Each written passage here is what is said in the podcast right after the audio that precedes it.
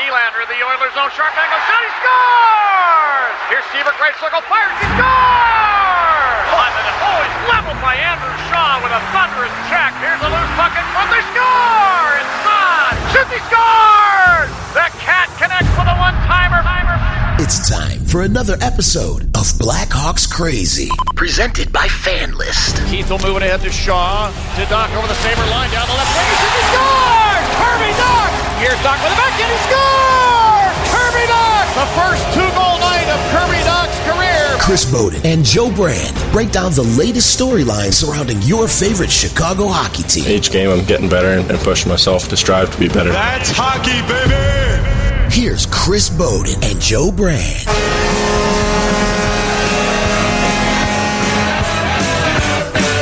Hi, everyone. Welcome to a fresh edition of the Blackhawks Crazy podcast presented by FanLyst. I'm Chris Boden, your pre and post game host on 720 WGN Radio, as always, joined by our intrepid reporter inside the Blackhawks locker room, Joe Brand, who uh, did not have a very pleasant locker room to work as we record here Wednesday night after the 6 3 loss to the New York Rangers and the Hawks return home following an underwhelming 1 and 4 road trip. But before we start diving into that a little bit deeper, Joe, I'm gonna I'm gonna mix this up as this is okay. Just just to mix things up, try and change the luck around. So is it okay if I do uh, if I do the read? Yeah, I, will let you slide this time. All right we were fighting over it. The the piece of paper did did stay together, but uh, this is most important because Blackhawks Crazy podcast is sponsored by FanLyst. FanLyst is the best platform for season ticket holders to sell their tickets. Are you a Blackhawks season ticket holder who sells multiple games?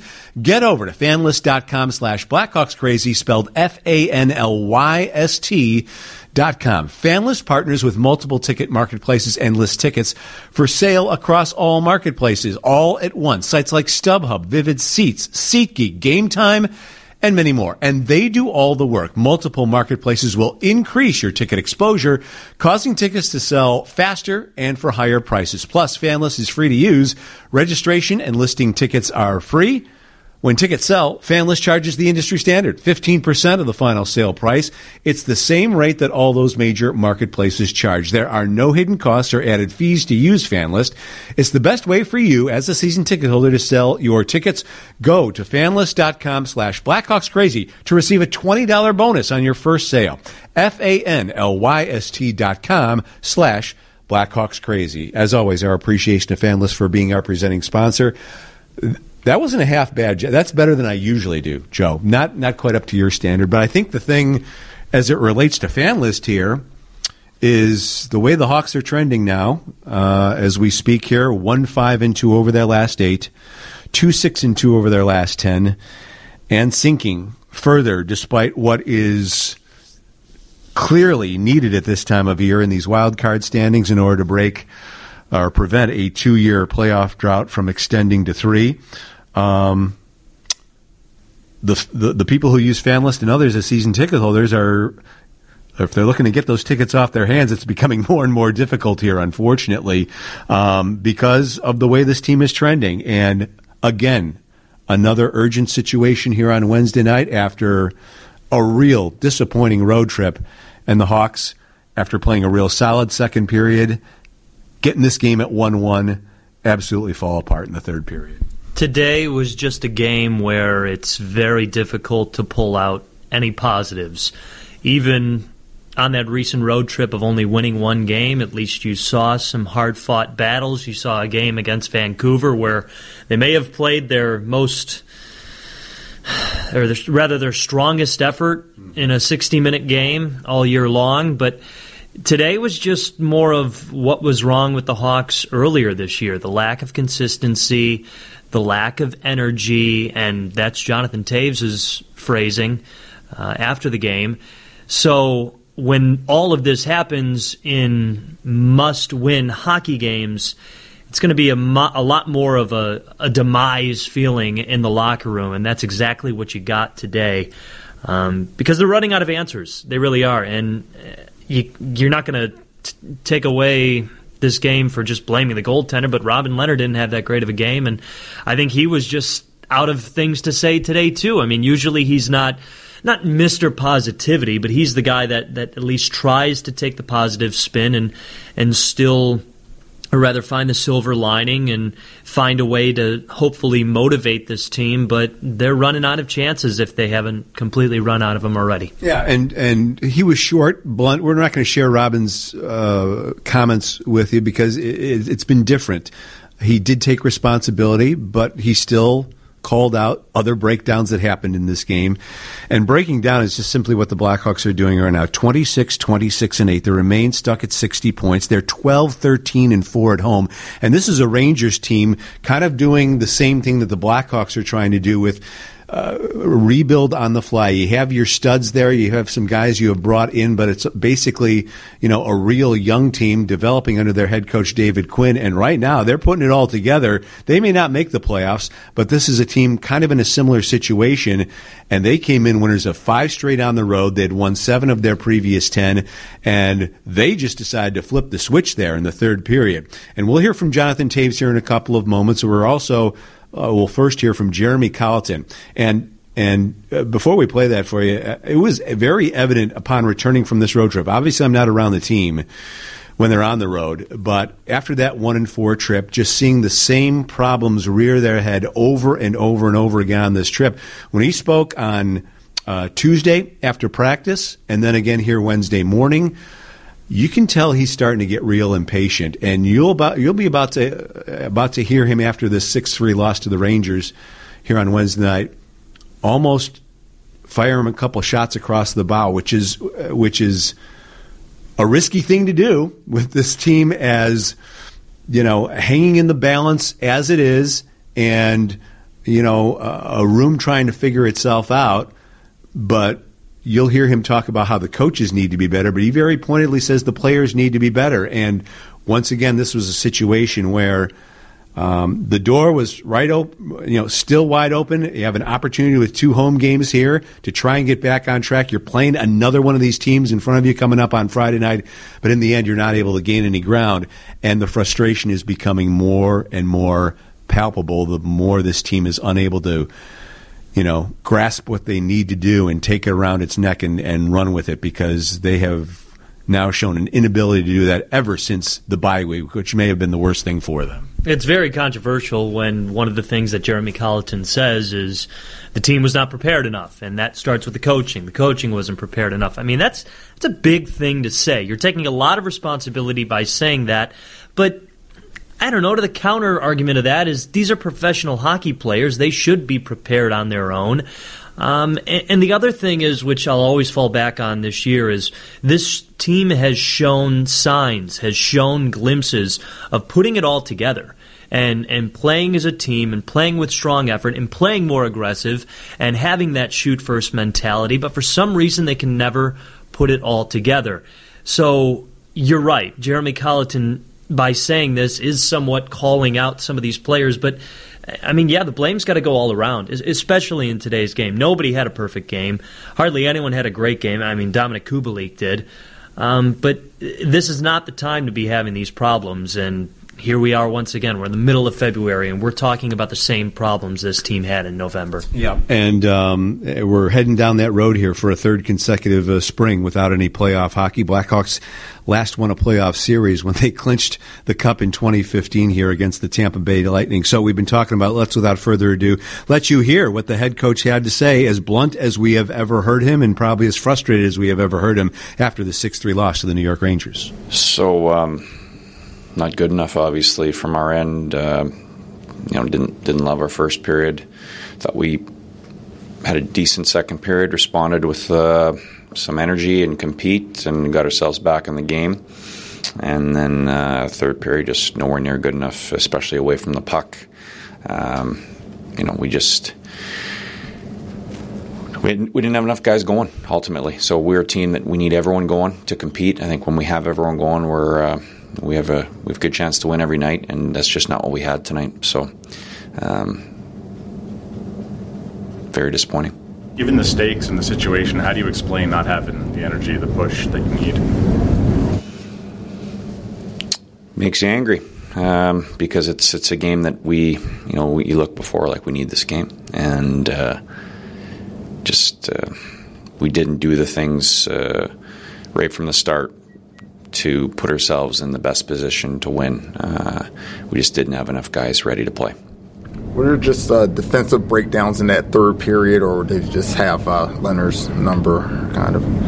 Oh, I would say there's uh, repeated defensive breakdowns, just them getting on the wrong side of us uh, basically the whole period. And uh, whether that was off the rush or whether that was in, in D zone and we had a couple turnovers as well, it's just not a recipe to keep the puck out of your net. Was there something strategically that they were doing to exploit it, or was it just a lack of execution? They got some skill players who got inside us and made plays, and uh, we weren't able to close guys out uh, in, in D zone, and they get on the wrong side of us, and, and then it's hard to defend.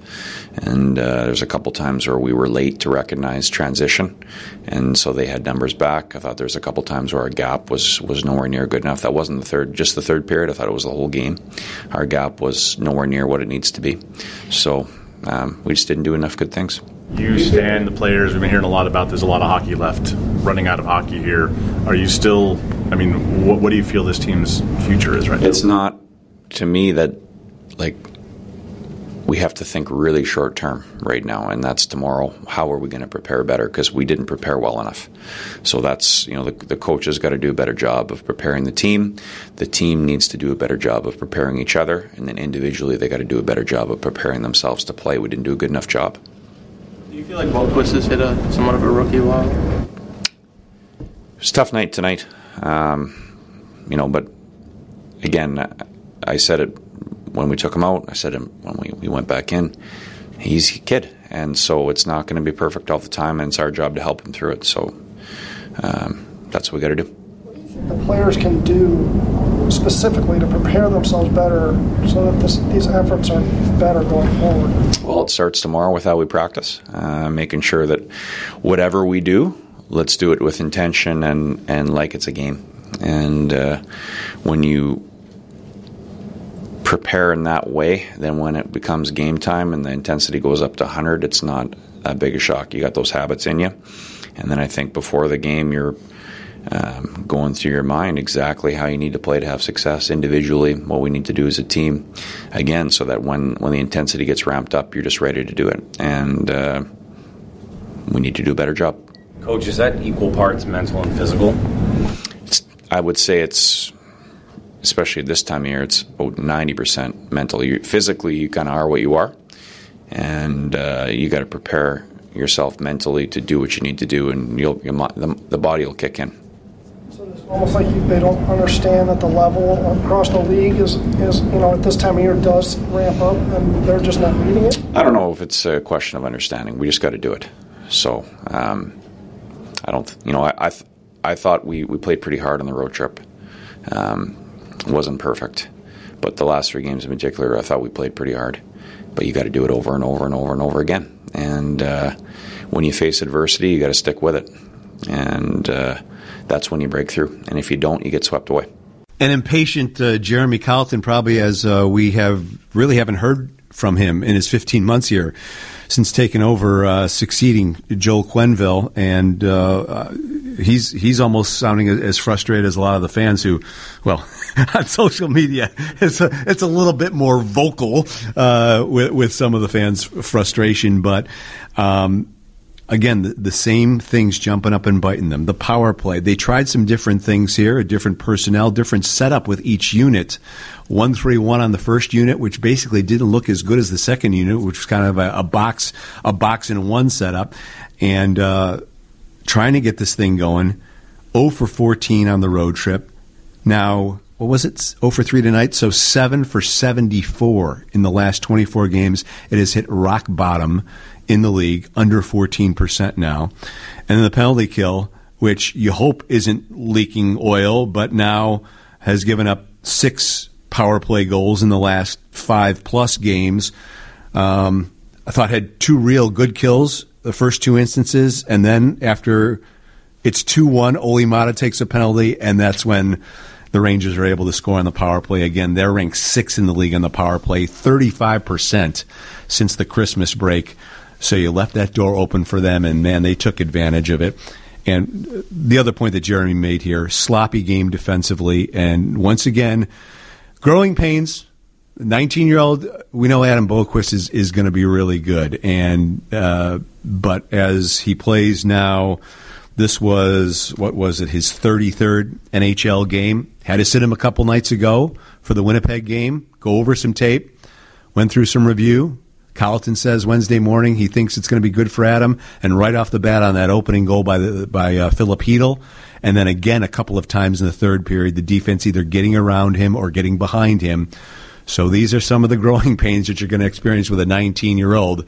He wasn't alone out there, but uh, again, uh, it's taken a village to see this team crumble a little bit, and, and uh, just about all the villages is, is contributing to it. We've mentioned it on the podcast a few times how guys like Adam Boqvist and and on the offensive side, Kirby are getting all this playing time because of some of the injuries that have hit the Blackhawks this year. So uh, that's the one good thing is Adam Boqvist gets to play the next day more than likely to uh, shake off a bad game like that. You're right about Jeremy Colliton showing a sign that he hasn't shown much of this year. He did show it earlier this year where he just seemed very pissed about the work ethic and was a little bit fed up and was seeming to call out the team. Today it was more he was explaining that he was upset, not so much showing it. It was an exasperation yeah, yeah, exactly. It's a little "what else can I do" uh, type thing. But but then again, he goes on and says, "Well, we could be a little bit more prepared." So again, there's there's a lot of value to saying that. Um, he says it makes you angry when the team doesn't come out with the effort level, and you'll hear very shortly Jonathan Toews mention that that that what that's one of the things, or at least the main thing that was missing today, was the effort level. So you'd expect to see more of this from Jeremy Colliton, but. Um, I don't know where I'm going with it, other than you know he has shown this sign before, but it, but it was in a different light today.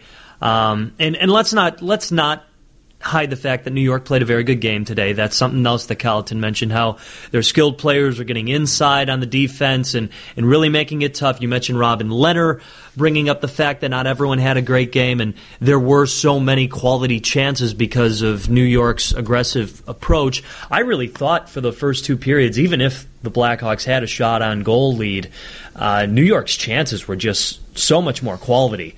Um, it wasn't until the Blackhawks' second power play unit came out on their first power play that they started actually generating some good opportunities. Meanwhile, New York, it seemed like everything they did um, was a very strong scoring effort. Uh, their defense did a superb job of just giving the Blackhawks any sort of clear lane on their zone and then once they brought it to the offensive zone, and this is something that Drake Caggiula mentioned, how the Blackhawks just spent way too much time in their defensive zone, and uh, you got to give some credit to New York because they made it very tough for them to get out of it. Yeah, it was a good second period for the Blackhawks. They controlled most of that, but then at the end, you saw New York make a push in the final two or three minutes. Hawks able to escape that period with a one-one tie, get into the locker room, try and reset, but it was it was New York that flipped the switch, and that top line that has really been driving their good play lately. Kreider, Zibanejad, and Buchnevich, they came in with 20 goals and 36 points in their previous 11 games. They scored three times on Wednesday night, collected a total of nine points, and that's a line that doesn't even have Artemi Panarin on it and Ryan Strome. Um, and and those two guys have been playing awfully well of late. And this goaltending situation for the Rangers is is golden right now. They may have a headache, headache on their hands with what they're going to do with Henrik Lundqvist or whether they'll just keep him in a backup role. But we saw Igor Shesterkin for the first time tonight, and his his numbers uh, or his performance lives up to the numbers that he has put so far. How sustainable it is, I don't know, but the kid looks really sharp in that. So we mentioned the Ranger stars coming to play, and I don't think that the Blackhawks big guns necessarily played a quote unquote bad game. You know, the, the Toews, Kubalik, and Caggiula line certainly generated some things I really liked for the most part what Dach, DeBrincat, and Strome were doing. Uh, Patrick Kane and, and, and Carpenter and Saad a, a little quieter now, although Saad had what seven shots on goal. But uh, you mentioned what, what Jonathan Toews uh, was talking about in the locker room. Uh, we'll get to your slap shots questions, which kind of morphs us into trade deadline talk after we hear from Jonathan Toews, Here's the captain after the 6 3 loss on Wednesday. Gave up a bunch of goals. Easy goals. What, what can you guys do at this point? Because the point totals are not coming your way. I mean, uh, to me, the story of the game tonight was just, you know, you're going to have games throughout the year where you don't have energy, where it's it's hard. You got to find uh, the motivation to go out there and play your best game. Um, it's just it's a mental thing that, that you have to do. It's it's just the name of the game, playing NHL hockey. That uh, it's one of the challenging things. That you know, if you want to make a playoffs and you want to be a winning team, you're not going to feel your best every night. There's going to be tough travel, tough schedule, uh, a lot of adversity, things that pile up in your way, and uh, you got to find a way to overcome it. So we didn't do that tonight. Given, given the stakes, how disconcerting is that that the energy wasn't there? It's very concerning. Um, I think that game was there to be had too, and uh, a lot of opportunities, a lot of open ice. Um, you know, again, there's moments where we're playing our game, where we have four lines rolling, guys are uh, making good changes, getting pucks deep, making other teams play where they don't want to play, and then uh, a lot of other you know other times where we just get away from that, and the turnovers are in the wrong areas, and team men forwards can do better jobs supporting each other. So just little details like that. What's the frustration level with the team right now? Um, it's at a healthy level. I hope so. Um, you know, it's uh, you got to get frustrated, you got to get you know angry, but. Uh, you got to channel that the right way. The struggles at home this year, that, has it been surprising? Um, yeah, I mean, gotta love to play in your own building the way we've been. It's uh, not good enough, so you know we gotta take advantage of the next one. With, with this long road trip coming home, was that is that such a big factor when you look at the schedule that you guys dealt with this month? Well, we've seen that before this year, where we have some uh, tough road trips and we come come home and have a letdown like we, like we did tonight. So, got to be able to see that coming and, and uh, respond better than we did. What was going on in the third period that let things sort of snowball? I don't really have an answer for you. Slapshot questions. Tweet your questions to the guys at Bowden Tweets and at Joe underscore brand one for your questions to be read on the podcast. Thank you, Ernie Scatton. Appreciate the fine introduction you always give us. And by the way, before we get to the Slapshots questions, and we're we're actually going to combine a couple that we had here because there's a lot of goalie talk going on with what we've been offered. But first of all, some great news. We passed along a couple of weeks ago how um, uh, Ernie's wife uh, had herself a, an emergency, medical situation, and uh, we asked for some some good thoughts, some good vibes, and we are really pleased to report. Uh, Ernie and I have been texting back and forth, and uh, he told me a couple days ago that she is making uh, remarkable progress, better than they probably could have hoped right now. She has a go home date here sometime soon. So if any of you were listening to the podcast and happen to give out some uh, good energy and some good vibes, it's apparently working because uh, we're happy to report that uh, Ernie's wife is doing much, much better. I'm so happy for him uh, and his family. So those slap shots questions, we're going to combine a couple. Mostly what we're getting is a lot of frustration. You know, everyone's just kind of, you know, uh, flustered by now with the way the things have been going. And, you know, you have your snarky, snide uh, tweets as well that we won't go there. But um, primarily, we have some goalie questions. Like Bob asked, which goalie do you think is moving at the deadline?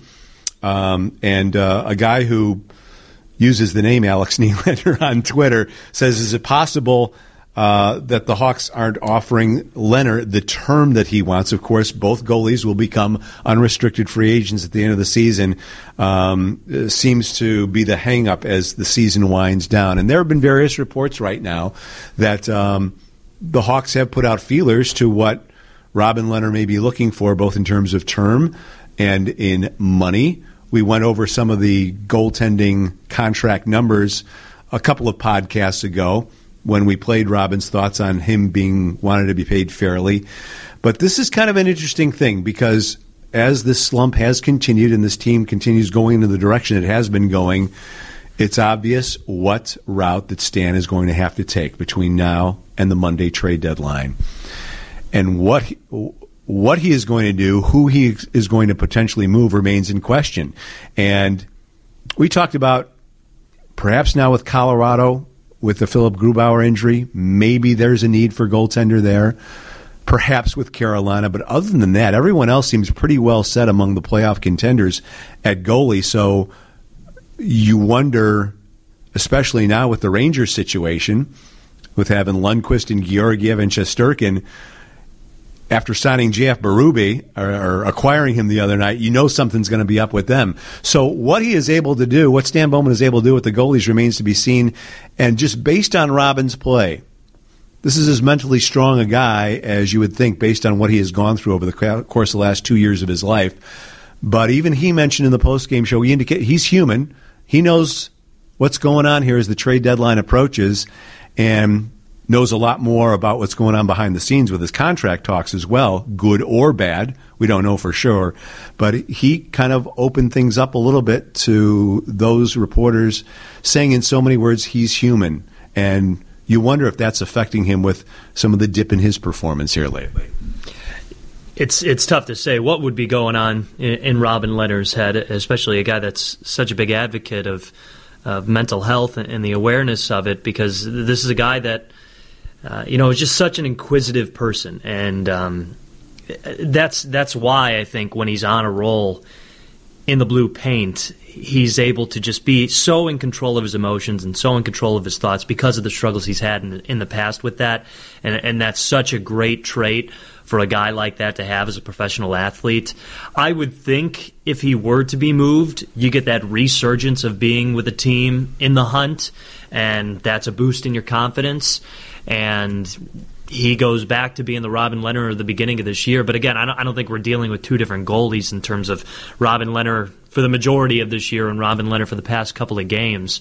Um, I, you're right. I just think he's human. I, I just think he's um, just just being a goalie in the NHL. And he's on social media, so he knows what's floating out there, too. Absolutely. And when it goes down to who is the one that's going to be moved, I mean, I mentioned a few podcasts ago that I think they should flaunt both out there just to see what they could get for both. Now, I don't think that'll happen, especially now with, like you said, the market kind of downsizing a little bit for goaltenders. But I still think it's worth it. And it's so interesting with who they would move because it's going to play a big role in who would be their goaltender next year. I mean, we've talked about it how really both guys, Robin Lehner and Corey Crawford, I still see a world where they come back to the Blackhawks next year if they are moved because mm-hmm. Corey Crawford a, has all his ties to being here, and I'm sure he wants to retire as a Blackhawk, and Robin Lehner seems to really enjoy his time here in Chicago, and I'm sure if he were to be moved, he still has a lot of faith in this roster for next year. So th- those are the reasons why I still think you can get one of them back by next season, but but that's what's so interesting is what they do in these next couple of days is going to play a role in who's going to be their goaltender next year. And there's no question that that as we head in the trade deadline here, and and, and we'll go a little bit deeper into it. You know, guys who Stan is listening about, and I, I have no doubt Stan is listening to anything that may be coming about with either of these goaltenders or both of them. He has to at this point with the way the team is going, um, and I think ideally, in a perfect world, he'd like to bring Robin Lehner back as the as the younger guy, um, but he's going to cost more. It remains a greater commitment, and you know, with the Colorado situation, I, I re- Colorado has stuff they can offer, but whether they would offer the Blackhawks as much as a team outside their division, as opposed to a team outside their division, because yeah, whoever, if the Blackhawks were to trade one of these goalies to Colorado, you're only concerned basically for the rest of the year um, in in having to face him once again. But would Colorado give up some of their assets that they have? They have a ton of cap room. They have a ton of young talent in their system. Would they be willing to trade that to the Blackhawks, those players, or that capital to the Blackhawks for one run at the cup here with Lehner with no guarantee of Lehner or Crawford with no guarantee of getting them back. I don't think it's a short term issue for the Blackhawks. If they wanted to make a deal with Colorado, I wonder whether the Avalanche would want to deal with the Blackhawks. I, I, w- I would see them being more interested in making a trade with the team we, we just saw here, the Rangers, uh, uh, rather than go within the division. Well, and that's why the trade deadline is so sexy because who is more desperate then? Are the Black? We're bringing our sexy out at the Blackhawks Crazy podcast. Yeah, Blackhawks Crazy after dark. Um, no, but I mean, who, who's more desperate? Are, are, the Blackhawks more desperate to get the move done to get something out of uh, a player that they won't have guaranteed for next year, or is the team fighting for a Stanley Cup more desperate to do whatever it takes possible to give them that final push? And you know, with the way Robin Lehner and Corey Crawford have been playing this year, who's to say that that can't be the final moving factor? So that ties into what else Stan may perhaps be doing, and, and who. I'm of the opinion, um, yes, Erik Gustafsson is going to be a free agent. I don't see him having a future here beyond this season based on who is already under contract on the blue line, who's coming in in the form of Ian Mitchell. Um, and Stan is now in a situation with having to perhaps pay Dylan Strome, who we'll hear from here in, just a moment, although Strome's contract is probably shrinking with his his recent play here. I'll come out and say that. But now he has to play, pay Dominik Kubalik. Um, so I would think he's out there listening to offers for Erik Gustafsson. I think he would listen to offers, in my opinion, for Olli Maatta, who's really played much better here of late. Has a couple Stanley Cups under his belt, but is under contract at $4 million per year. I, but I still think that there are playoff teams out there willing to take that gamble if they're willing to offer Stan enough, and this would help Stan as well in the offseason, kind of recoup some salary cap space. Same thing potentially for Zach Smith, a guy who's under contract for $3 million um, next season. And, um, you know, you can slot guys in to replace him not his experience necessarily, but you know other guys in in order to make room for a for a salary cap. So Gustafsson, Maatta, Smith. I think those are the guys, in my opinion. I, I don't think they're going to go off the board and trade Brandon Saad unless Stan gets his socks knocked off. Um, but those are the ones really interesting. And when you take a look, it, it's a, I'm wondering what's going to be left come Monday with the way the trade market has already been going over the past four or five days. But Andy Greene was moved from New Jersey to the Islanders. What does New Jersey get back? A number two pick in 2021. That's for a veteran defenseman. Alec Martinez was just moved from LA to Vegas in exchange for 20 and 21 number two picks. Marco Scandella after Jay Bouwmeester's uh, um, health scare. St. Louis looking to shore up their blue line. For Marco Scandella, they gave up a uh, 20, a number two pick in this upcoming draft in 2020. Brendan Dillon goes from San Jose to Washington for a number two pick in 2020. And Dylan DeMelo goes to Winnipeg from Ottawa for a number three pick in 2020. So I would think Stan's shopping around if he's if it's a Gustafsson, if it's a Maatta. Um, not necessarily Zach Smith, but defensemen are so crucial for these playoff and Stanley Cup contenders to want to safeguard against injury I think that's the market. Stan's going to be looking for number twos for Erik Gustafsson and Olli Maatta, and if he is going to move him, hopefully that's that's uh, the minimum of what's he get, what he gets back here. Yeah. So again, j- just to to clarify, all those names you just mentioned, the worst payout was a third round pick by next year, and don't forget. The biggest claim to fame for Erik Gustafsson was what he was able to do offensively last year. This year, Gustafsson has more goals and more assists than all those players you just mentioned. Mm-hmm. So even with the drop off of this year, he's still a more offensive force than those defensemen that have been moved over the past few days. So clearly that works out in the Blackhawks' favor. I, I agree with you with Olli Maatta. I thought he had a pretty good game today too. Yeah, he, I think uh, him and that third pairing with Slater Koekkoek ha, has been pretty good. But that's what you would like out of a third of a third pairing. Have they been perfect? No, but they're, they're a typical third pairing. But should you have a $4 million defenseman on a third pairing when you already have Brent Seabrook on the books and whatnot? He's going to be back next year. So I, that's where the. I think that's where the urgency starts for, for Stan in trying to clear some of this off the books. Yeah, and, and actually, urgency was what I liked out of Olli Maatta's game today. I thought there was players at the blue line just got aggressive. New York was coming the one way, and, and that's what the Hawks have been lacking is just that little spurts of aggression. So the way you look at it, you gotta like the Blackhawks' chances heading into this trade deadline of, of getting good returns. It's just a matter of how they work it, how desperate the other teams are, and how close they come down to the line of the actual trade deadline of, of what happens. It's just it's just so so comical as as each of these defensemen are traded, and you see what what the the trading team gets in return in these in the form of these picks, uh, all these. Come on, Stan. What, what are you waiting for? What you... hey, uh, you know, Granted, a lot of movement has happened here, but th- there's still going to be a lot of urgency by a lot of teams between now and Monday. I have to think it, it's going to happen as we continue to see more and more with each passing game what Stan is going to be forced to do here at the trade deadline. And we mentioned a moment ago that one of the guys that he has to try and make space for, you would think, is Dylan Strome restricted free agent um, this offseason. And I had a chance to sit down with Dylan, and uh, it's been a bit of a bumpy ride since coming back from his high ankle sprain, which happened just before the bye week. Um, he didn't miss as many games as as people would have thought, courtesy of that bye week. But himself, this entire team, hasn't quite been the same since that injury, since that bye week. Plus, Dylan's been dealing with a, a, move to wing, which he has never really played before. So I had a chance to sit down and talk with him ahead of falling to 0 5 all time against his big brother Ryan here um, uh, in the NHL.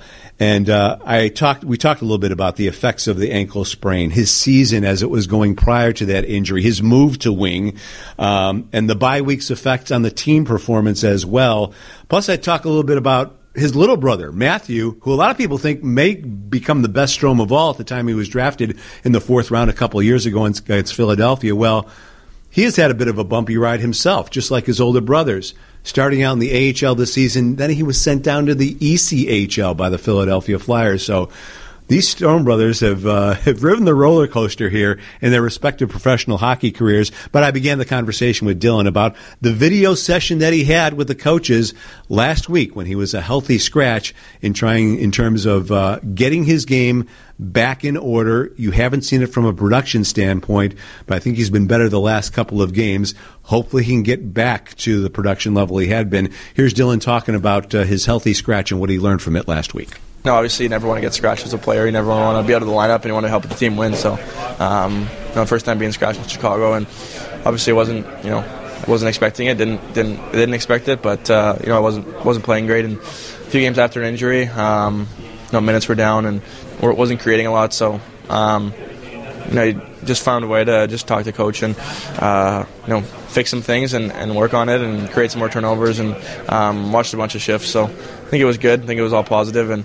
Um, no, he expects me to, to be a big part of this team and, and to help the team win. So that's what I got to do. So the emphasis was on yeah, being a little bit more aggressive, using your body a little bit more. Yeah, just uh, you know, no no flybys on guys. Just you know, when you're when you're close to a guy, get the stick in there against the stick and, and make it tough for, for guys to make plays. You know, you don't want to be a guy that's getting made plays through all the time. And um, you know, when you just you know you're kind of curling and the guy just passes it right through, you're kind of just useless. So um, get in there, get your stick right on his stick, and um, just try to create create some turnovers. You know, if you can do it, you know, one or two more times a game, it's probably one or two more chances a game. So um, find a way to do that. You know, that play happens probably 25 times in a game. So, like I said, if you can do it one or two more times, help create a turnover for your teammate or, or just a chance uh, for them less against. Uh, you're just like everybody else in here. You, you, don't want to use anything as an excuse, but you know, with that injury, it's probably something you never get totally over with until the summer. And um, uh, you know, have you?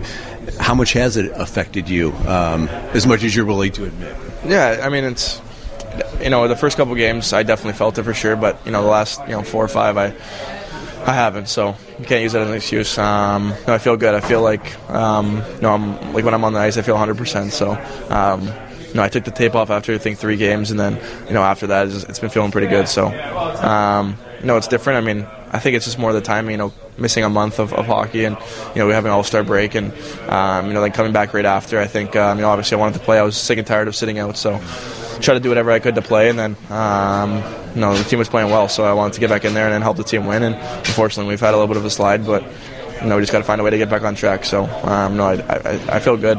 Um, I feel like. Uh, I feel like I can give more, and, and uh, hopefully I can start producing again. How, how, had you been feeling about your game before that unfortunate injury? Yeah, I felt I was feeling great. I think I had like four goals in five games or something, and was feeling good. Was, uh, I'm creating a lot. You know, started playing on the wing with Dach and, and Cat, and was feeling good. And then um, know, come back, lines change and, stuff like that, and you know, you got to adjust. So obviously, Kampf and uh, Cat and I didn't work well together, and um, you know, for whatever reason, just you know, didn't didn't click. But uh, you know, switched up the lines now, and um, you know, feeling pretty good and, and, creating a lot more chances the past couple games. So obviously, that's that's encouraging. I think you know when you're still when you're still getting chances and you know they're just not going in. I think they'll eventually go in, but you know you got to be worried with your game when, when you're not getting chances. And um, for a few games there, I feel like I wasn't, and you know that's that's that's on me and that's on uh, you know myself to, to find a way to produce. I think uh, I've done that you know ever since I've been here, so got to continue to do that. Since uh, moving moving over to wing here for the first time, pretty much in your career, where do you think you've made the biggest strides? Where, where did you need to make the biggest strides, and uh, you know uh, what's what's still there to work on? I think just getting pucks out of your zone. You know, when the when our when our D rim it, I think it's just a it's a,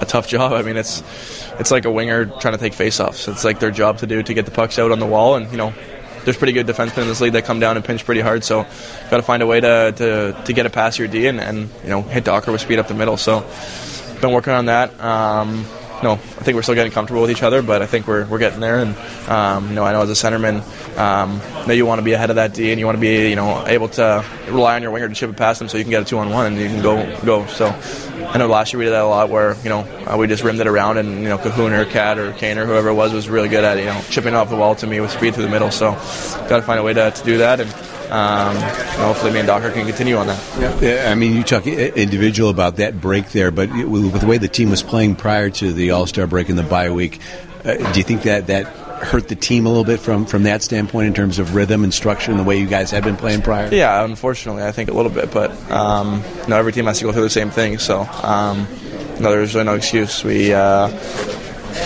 we found a way to get a, a, win in Arizona there the first game back, and then um, kind of went downhill from there after. But still got some points. Still managed to get a point against Boston, and arguably probably should have won that game with a, with that blown call. But um, no, that's happens in hockey sometimes. You know, people might say that they blew a call when we were in Boston, um, and we got the, the, overtime winner. So, you know, stuff happens, and um, you know, like I said, I think we had a, you know a few tough games there on the road trip, but like coach said today, the past couple games we've been playing pretty well, and um, I think if we have that effort most most nights, it's, it's going to be uh, it's going to be good for us. How well have you been able to comp- compartmentalize and not take your future, your contract situation out on the ice to you? Have you been able to discipline yourself and not let that creep into your mind? Yeah, try to do as best as you can. Obviously, it's getting close now, so um, you know, looking forward to you know to see what happens. Obviously, I you know want to stay in Chicago, and um, you know, I love love playing here. So obviously, it's a lot of fun to, to be a Blackhawk, and um, no, I think we'll just let obviously nothing I can really do about that besides uh, you know play well and um, you know produce and help the team win. I think you know when the team wins, you know everyone looks pretty good and they want to keep everyone. So um, you know it's uh, obviously we'll see what happens, but you know getting down to the wire here. So you know hopefully uh, hopefully something gets done and uh, can kind of put it behind me, but. Uh, not really thinking about it too much. Everyone's talking about Ryan being in town, but uh, little brother's been on a little bit of a yo-yo too here in yeah. terms of you know, him being sent down a little bit. Uh, how how's he getting himself through things? Right now? Yeah, it's first year pro, so he's just kind of you know finding his way. Um, no, I think he was happy to, to get the housing letter in, in the AHL and you know get kind of comfortable, set in there, and then um, you know three or four weeks into the season, he got sent down to the, the East Coast Hockey League, and um, no, he's played a bunch of games there. He's been up and down a, a few times, but uh, no, I think he's uh, you know playing pretty well there. So um, getting, getting a few goals, a few points, and uh, you know I think I think he'll be a, you know obviously a full time AHL next year, and, and, maybe get a sniff, and we'll, we'll see what happens. He's a, he's a good player. He's a hard worker. He works hard, and you know takes care of himself, and uh, you know he manages his body well, and you know I think he, he's a professional you know professional hockey player. So um, no, it's it's it's encouraging to see. You know he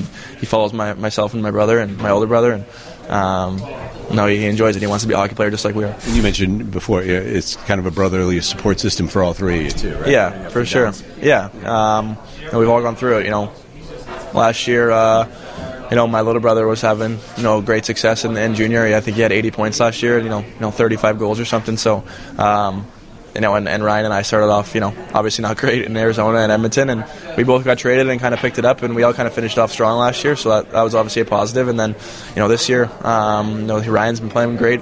Um, you know, Matt kind of struggled a little bit, and we, we've been trying to help him out, and um, you know, so everyone goes through. He got a concussion too. So I mean, we're all going through kind of the same thing. You know, there's injuries and stuff happens, and um, you know, lines change, and you get sent down or you get scratched or things like that. So um, we all try to help each other out. Um, obviously, Ryan's a great role model, and I think it starts with our parents. So our parents are you know, behind us all the way, and they're going to tell us how it is. Um, yeah, I should refrain. My dad will tell us how it is.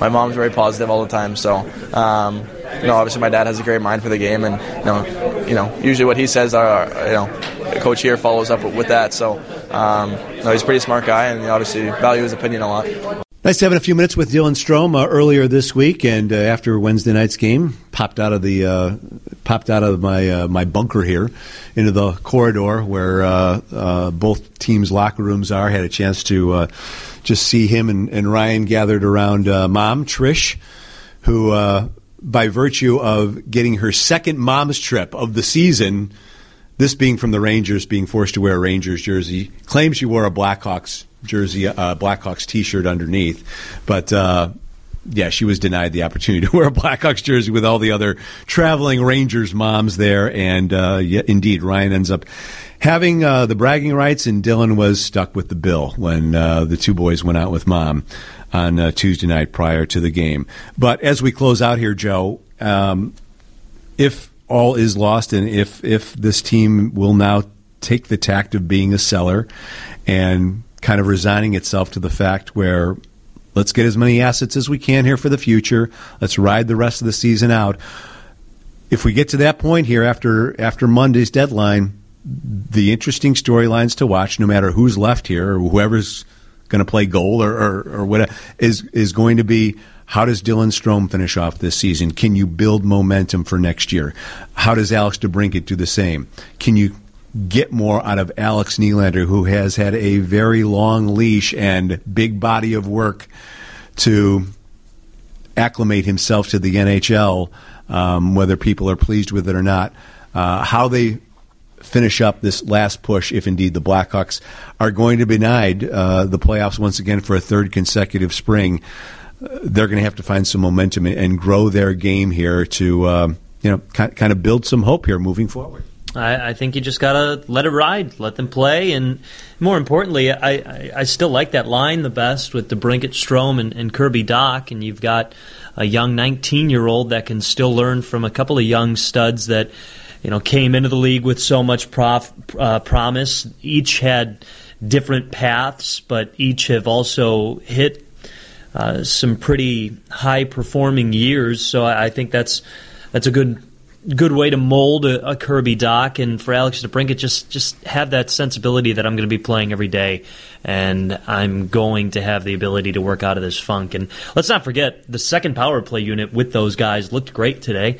Um, so hopefully that's something positive to look moving forward. But yeah, for the most part, just just let it ride and let those guys try to break out of their funk, and uh, hopefully good stuff will come out of it. Yeah, and, and in the end, yeah it, it is real disappointing. You know, uh, our next podcast will come Monday afternoon once the trade deadline is passed. Once we hear from Stan Bowman, we will bring that to you. That's going to be our next podcast. We will have all the answers. We can we won't have to speculate anymore in terms of who's on this team and who isn't and what was Stan was able to do at the deadline. We'll have those answers on our next podcast.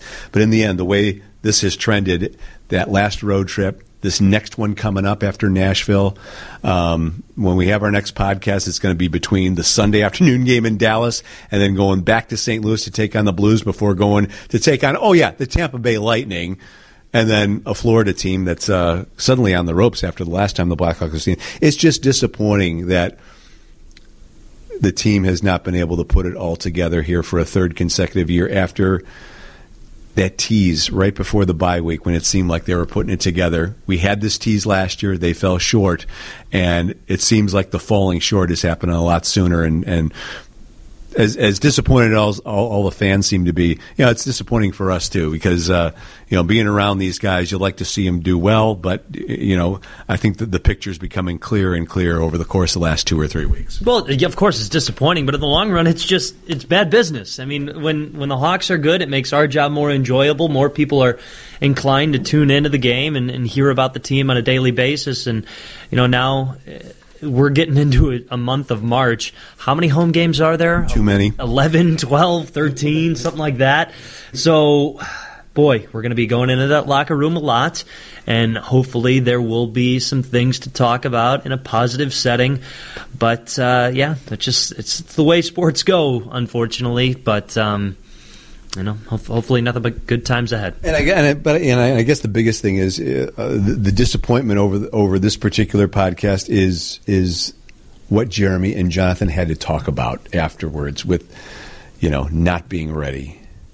That shouldn't be that shouldn't be a factor at this point of the season with what was at stake and it's just happened all too often. And if if that ends up costing them a playoff berth for the third straight year, um, I I don't think you're going to see the same structure here. Uh, I think the impatience.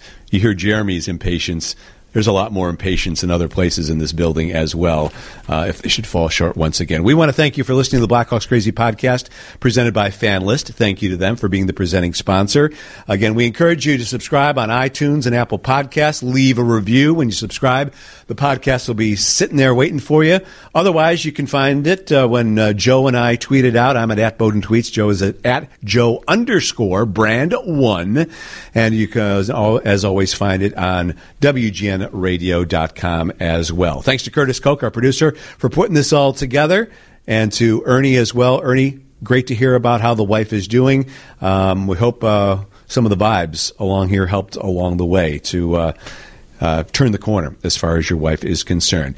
Again, for Joe, for Curtis, I'm Chris Boden. Thanks for listening, and we will talk to you on Monday afternoon with reaction and hearing from Stan Bowman following the NHL trade deadline. How about that? They won it. The Hawks win the Stanley Cup. Thanks for listening to the Blackhawks Crazy Podcast. Tell a friend, subscribe, and join the conversation. And follow the guys on Twitter at Boden Tweets and at Joe underscore brand one. That was great.